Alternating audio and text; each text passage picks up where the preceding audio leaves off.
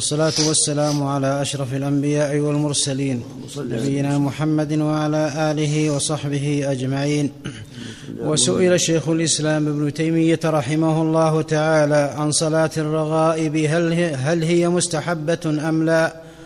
فأجاب هذه الصلاة لم يصلها رسول الله صلى الله عليه وسلم ولا أحد من أصحابه ولا التابعين ولا أئمة المسلمين ولا رغب فيها رسول الله صلى الله عليه وسلم ولا أحد من السلف ولا, ولا الأئمة ولا ذكروا لهذه الليلة فضيلة تخصها والحديث المروي في ذلك. صلاة الرغائب بدعة أحدثها بعض الناس في أول ليلة جمعة من رجب يقال لها صلاة الرغائب وهي بدعة لا أساس لها كما بين المؤلف رحمه الله انه ما فعلها الرسول ولا الصحابة ولا غيرهم من الأئمة بل هي بدعة.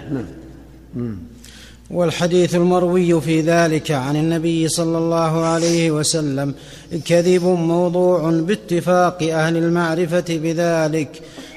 ولهذا قال المحققون أنها مكروهة غير مستحبة والله أعلم.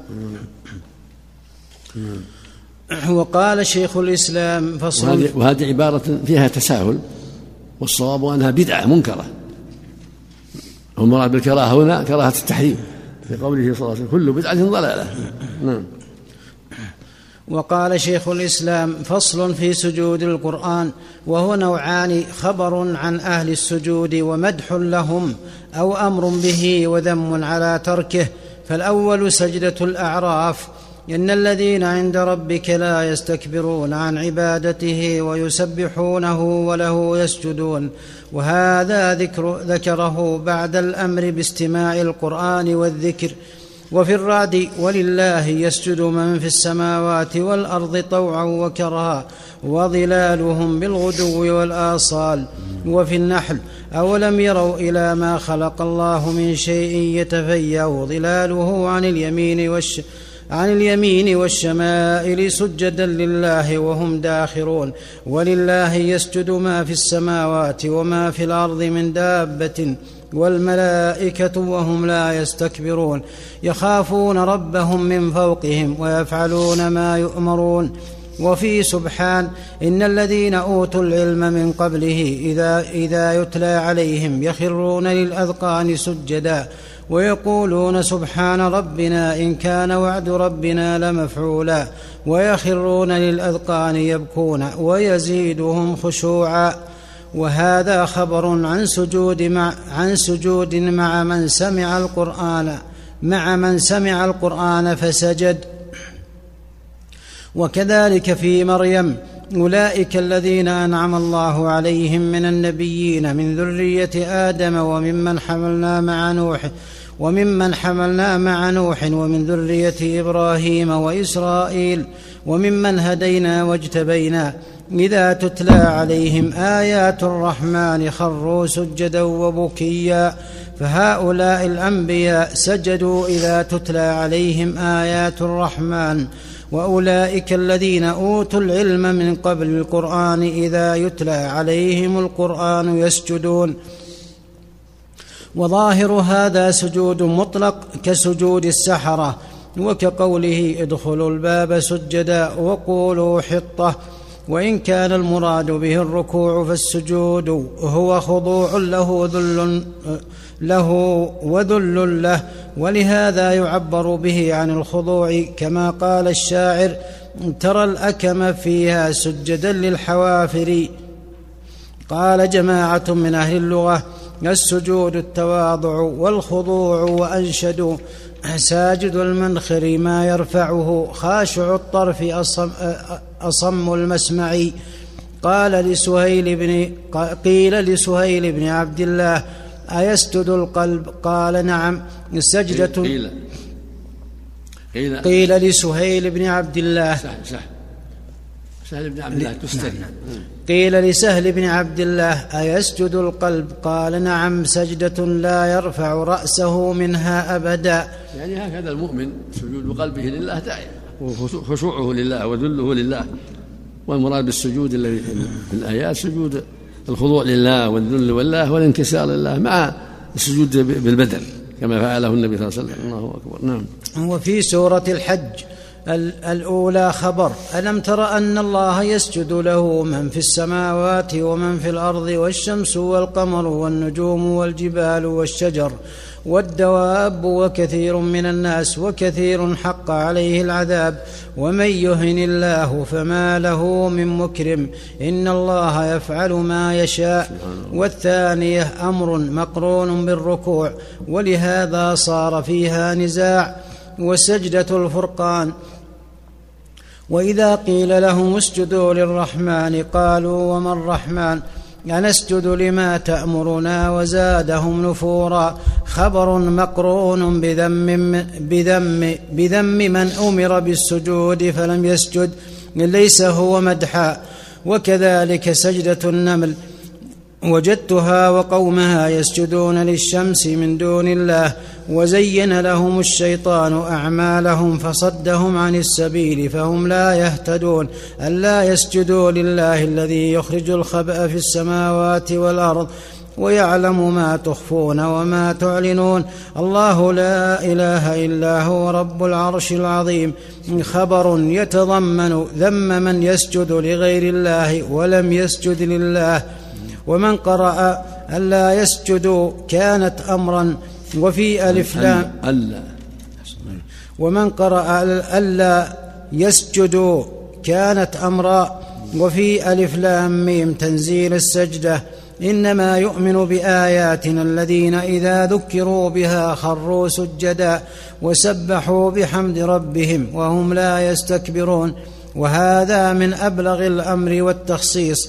فإنه نفى الإيمان عمن ذكر بآيات عن عمن ذكر بآيات ربه ولم يسجد إذا ذكر بها.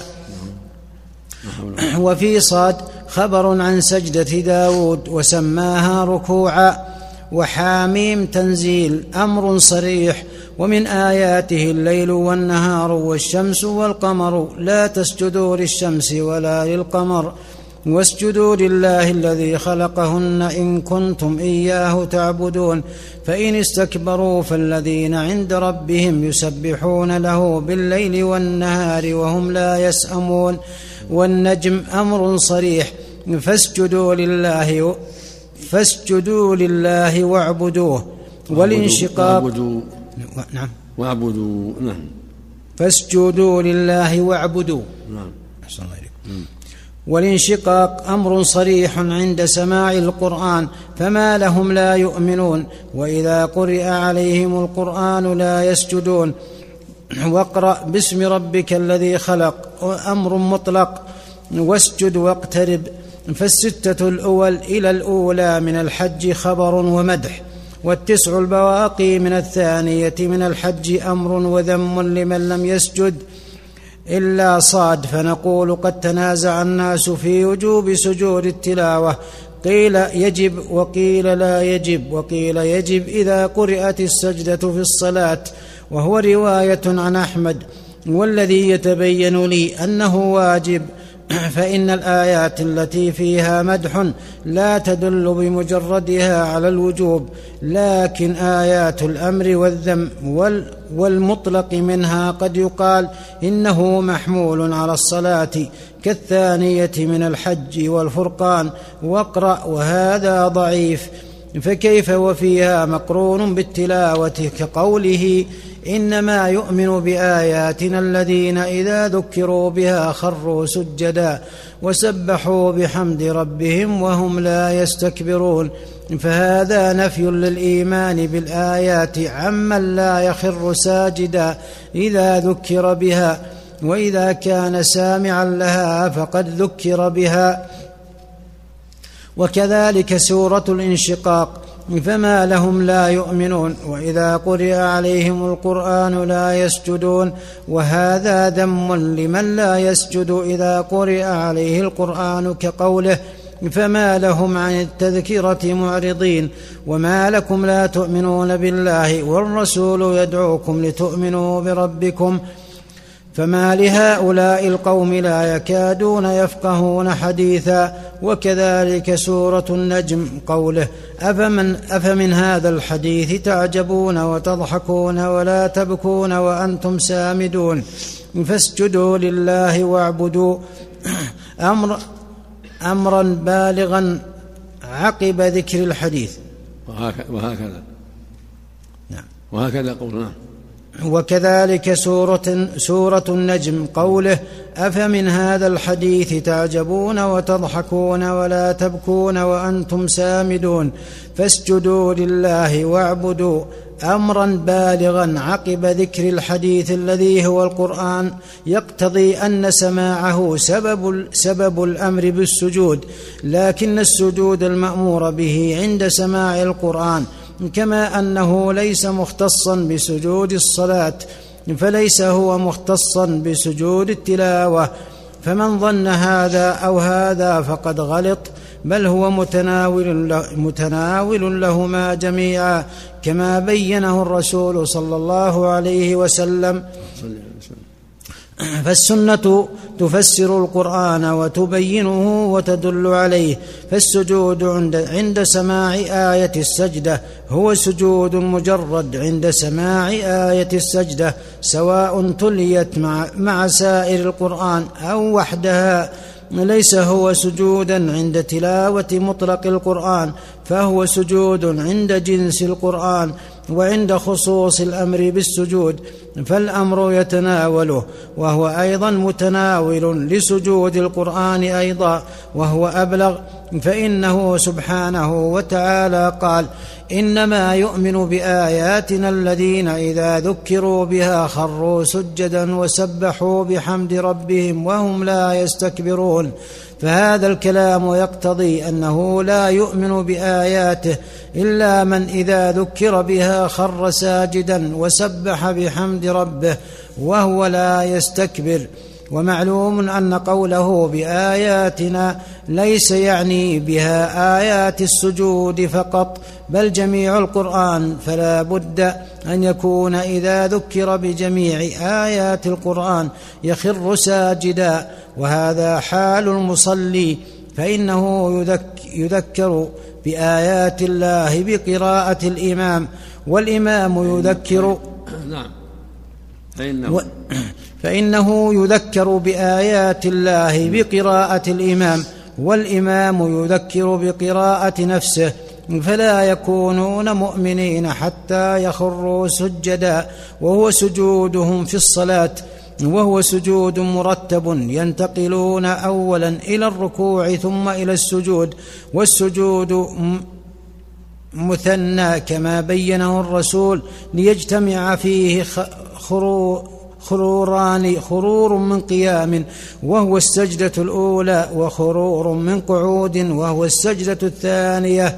وهذا مما يستدل به على وجوب قعدة الفصل والطمأنينة فيها كما مضت به السنة. فإن الخرور ساجدا لا يكون إلا من قعود أو قيام. وإذا فصل فصل بين السجدتين كحد السيف. أو كان إلى القعود أقرب لم يكن هذا خرورا. ولكن الذي جوزه ظن أن السجود يحصل بوضع الرأس على الأرض كيفما كان وليس كذلك بل هو مأمور به كما قال إذا ذكروا بها خروا سجدا ولم يقل سجدوا فالخرور مأمور به كما ذكره في هذه الآية ونفس الخرور على الذقن عبادة مقصودة كما أن وضع الجبهة على الأرض عبادة مقصودة. يدل على ذلك قوله تعالى إن الذين أوتوا العلم من قبله إذا يتلى عليهم يخرون للأذقان سجدا ويقولون سبحان ربنا إن كان وعد ربنا لمفعولا ويخرون للأذقان يبكون ويزيدهم خشوعا فمدح هؤلاء فمدح هؤلاء وأثنى عليهم بخرورهم للأذقان أي على الأذقان سجدا والثاني بخرورهم للأذقان أي عليها يبكون. فتبين أن نفس الخرور على الذقن عبادة مقصودة يحبها الله وليس المراد بالخرور إلصاق الذقن بالأرض كما تلصق الجبهة. والخرور على الذقن هو مبدأ الركوع والسجود منتهاه فإن الساجد يسجد على جبهته لا على ذقنه لكنه يخر على ذقن ذقنه والذقن اخر آخر حد الوجه. آخر. آخر حد الوجه وهو أسفل شيء منه. وأقربه إلى الأرض فالذي يخر على ذقنه يخر وجهه ورأسه خضوعا لله. ومن, ومن حينئذ قد شرع شرع في السجود. فكما أن وضع الجبهة هو آخر السجود فالخرور على الذقن أول السجود وتمام الخرور أن يكون من قيام أو قعود. وقد روي عن, عن ابن عباس يخرون للأذقان أي للوجوه. قال الزجاج الذي يخر وهو قائم إنما يخر لوجهه والذقن مجتمع اللحيين وهو غضروف غضروف أعضاء الوجه. فإذا ابتدأ يخر فأقرب الأشياء من وجهه إلى الأرض الذقن. وقال ابن الأنباري أول ما يلقى الأرض من الذي يخر قبل أن يصوب جبهته جبهته ذقنه ذقنه. فلذلك قال للأذقان ويجوز أن يكون المعنى يخرون للوجوه فاكتفى بالذقن من الوجه كما يكتفى بالبعض عن الكل وبالنوع من الجنس. قلت والذي يخر على الذقن لا يسجد على الذقن فليس الذقن من أعضاء السجود بل أعضاء السجود سبعة. كما قال النبي صلى الله عليه وسلم أمرت أن أسجد على سبعة أعضاء الجبهة وأشار بيده إلى الأنف واليدين والركبتين والقدمين. ولو سجد على ذقنه ارتفعت جبهته والجمع بينهما متعذر أو متعسر لأن الأنف بينهما وهو ناتئ يمنع إلصاقهما معا بالأرض في حال واحدة فالساجد يخر على ذقنه ويسجد على جبهته فهذا خرور السجود. ثم قال ويخرون للأذقان يبكون فهذا خرور البكاء. قد يكون معه سجود وقد لا يكون. فالأول كقوله إذا تتلى عليهم آيات الرحمن خروا سجدا وبكيا فهذا خرور وسجود وبكاء. والثاني كقوله ويخرون للأذقان يبكون فقد يبكي الباكي من خشية الله مع خضوعه بخروره وإن لم يصل إلى حد السجود. وهذا عبادة أيضا. لما فيه من الخرور لله والبكاء له وكلاهما عبادة لله فإن بكاء الباكي لله كالذي يبكي من خشية الله من أفضل العبادات. وقد روي عينان لا تمسهما النار عين باتت تحرس في سبيل الله. وعين يخرج منها مثل رأس الذباب من خشية الله. وفي الصحيحين عن النبي صلى الله عليه وسلم أنه قال سبعة يظلهم الله في ظله يوم لا ظل إلا ظله إمام عادل وشاب نشأ في عبادة الله ورجلان تحابا في الله اجتمعا على ذلك وتفرقا عليه ورجل ذكر الله خاليا ففاضت عيناه. ورجل قلبه معلق بالمساجد إذا خرج منه حتى يعود إليه ورجل تصدق بصدقة فأخفاها حتى لا تعلم شماله ما تنفق يمينه ورجل دعته امرأة ذات حسب وجمال فقال إني أخاف الله رب العالمين. فذكر صلى الله عليه وسلم هؤلاء السبعة إذ كل منهم كمل العبادة كمل العبادة التي قام بها. وقد صنف مصنف, صنف مصنف في نعتهم سماه اللمعة في أوصاف السبعة. فالإمام وقد, وقد صنف. وقد صنف صنف مصنف في نعتهم. وقد صنف. أحسن الله إليك. وقد صنف مصنف في نعت مصنف. نعم. وصنف مصنف. نعم. وقد صنف مصنف في نعتهم سماه اللمعة في أوصاف السبعة فالإمام الع... وقد صنف وقد وقد صنف مصنف في نعتهم سماه اللمعة في أوصاف السبعة. فالإمام العادل كمل ما يجب من من من الإمارة والشاب الناشئ في عبادة الله كمل ما يجب من عبادة الله والذي قلبه معلق بالمساجد كمل عمارة المساجد بالصلوات الخمس لقوله إنما يعمر مساجد الله من آمن بالله والعفيف كمل الخوف من الله والمتصدق كمل الصدقة لله والباكي كمل الإخلاص. وأما قوله عن داود عليه السلام وخر راكعا هذا كله يدل على أن الواجب على المؤمن أن يكون ساجدا لله معظما لله فإن الخضوع لله والانكسار يسمى سجود. فإذا خضع بقلبه وبدنه فقد سجد لله. والسجود الخاص على الأعضاء هذا سجود الخاص في الصلاة. فالمسلمون الأتقياء بسماعهم آيات الله في الصلاة وغيرها يخرون ركوعا وسجودا راكعين ساجدين قائمين عن خضوع لله. وعن خوف وتعظيم لله سبحانه وتعالى. أما السجود الخاص عند سماع الآيات آيات السجود فهذا مستحب. سجود التلاوة المعروف فهو مستحب. لكن السجود العام الذي هو الخضوع لله والانكسار بين يديه وتوحيده والإيمان به هذا أمر واجب على الجميع في الصلاة وغيرها. وقد ثبت في الصحيحين أن النبي صلى الله عليه وسلم قرأ عليه زيد بن ثابت سورة النجم فلم يسجد. فدل على عدم الوجوب. ولكن السجود الذي هو الخضوع لله وتوحيده والإخلاص بقلبه وبدنه في جميع الأحوال ولا سيما عند سماع الآيات. هذا أمر واجب على الجميع. أحسن الله إليكم وأما قوله عن داود عليه السلام وخر راكعا وأناب لا ريب أنه سجد كما ثبت بالسنة وإجماع المسلمين أنه سجد لله. والله سبحانه مدحه بكونه خر راكعا وهذا أول السجود وهو خروره فذكر سبحانه أول فعله وهو خروره راكعا ليبين أن هذا عبادة مقصودة وان وإن كان هذا الخرور كان ليسجد كما أثنى على النبيين بأنهم كانوا إذا تتلى عليهم آيات الرحمن خروا سجدا وبكيا.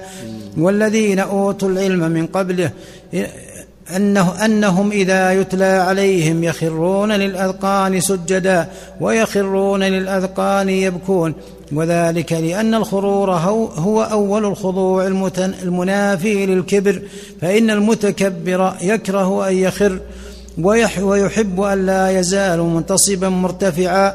إذا كان الخرور فيه ذل وتواضع وخشوع ولهذا إذ كان إذ كان الخرور فيه ذل وتواضع وخشوع. ولهذا يأنف منه أهل الكبر من العرب وغير العرب فكان أحدهم إذا سقط منه الشيء لا يتناوله لئلا يخر وينحني.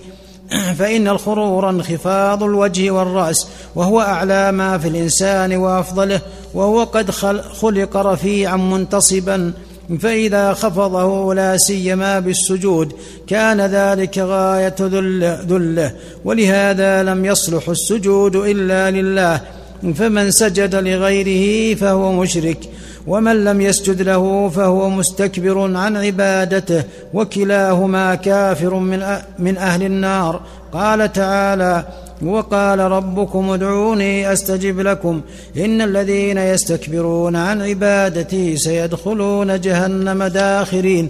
وقال تعالى ومن آياته الليل والنهار والشمس والقمر لا تسجدوا للشمس ولا للقمر. واسجدوا لله الذي خلقهن إن كنتم إياه تعبدون. وقال في قصة بلقيس وجدتها وقومها يسجدون للشمس من دون الله وزين لهم الشيطان أعمالهم فصدهم عن السبيل فهم لا يهتدون. ألا يسجدوا لله الذي يخرج الخبأ في السماوات والأرض ويعلم ما تخفون وما تعلنون. الله لا إله إلا هو رب العرش العظيم والشمس أعظم ما يرى في عالم الشهادة وأعمه نفعا. وتاثيرا فالنهي عن السجود لها نهي عما هو دونها بطريق الأولى من الكواكب والأشجار وغير ذلك. وقوله واسجدوا لله الذي خلقهن دلالة على أن السجود للخالق لا للمخلوق. وإن وإن عظم قدره بل لمن خلقه. وهذا لمن يقصد عبادته وحده كما قال إن كنتم إياه تعبدون لا يصلح له أن يسجد لهذه المخلوقات. قال تعالى فإن استكبروا فالذين عند ربك يسبحون له بالليل والنهار وهم لا يسأمون فإنه قد علم سبحانه أن في بني آدم من يستكبر عن السجود له. فقال الذي الذين هم أعظم من فقال الذين هم أعظم من هؤلاء لا يستكبرون عن عبادة ربهم بل يسبحون له بالليل والنهار ولا يحصل لهم سآمة ولا ملالة بخلاف الآدميين فوصفهم هنا بالتسبيح له ووصفهم بالتسبيح والسجود جميعا في قوله إن الذين عند ربك لا يستكبرون عن عبادته ويسبحونه وله يسجدون وهم يصفون له يصفون له صفوفا كما قالوا وإنا لنحن الصافون وإنا لنحن المسبحون وفي الصحيح عن النبي صلى الله عليه وسلم أنه قال ألا تصفون كما تصف الملائكة عند ربها؟ قالوا وكيف تصف الملائكة عند رب عند ربها؟ قالوا يسدون الأول قال. قال يسدون الأول فالأول ويترى قال. يسدون الأول. يصفون. وكيف تصف الملائكة عند ربها؟ قال يسدون الأول فالأول يصفون يصفون الأول فالأول حطها دال يسدون. نعم. هذا غلط. يصفون جميعا. ويتراصون الله كما جاء في الحديث. نعم. قال يصفون الأول فالأول ويتراصون في الصف. فصل أحسن فآياته سبحانه توجب شيئين. بركة. رحمه الله رحمه الله.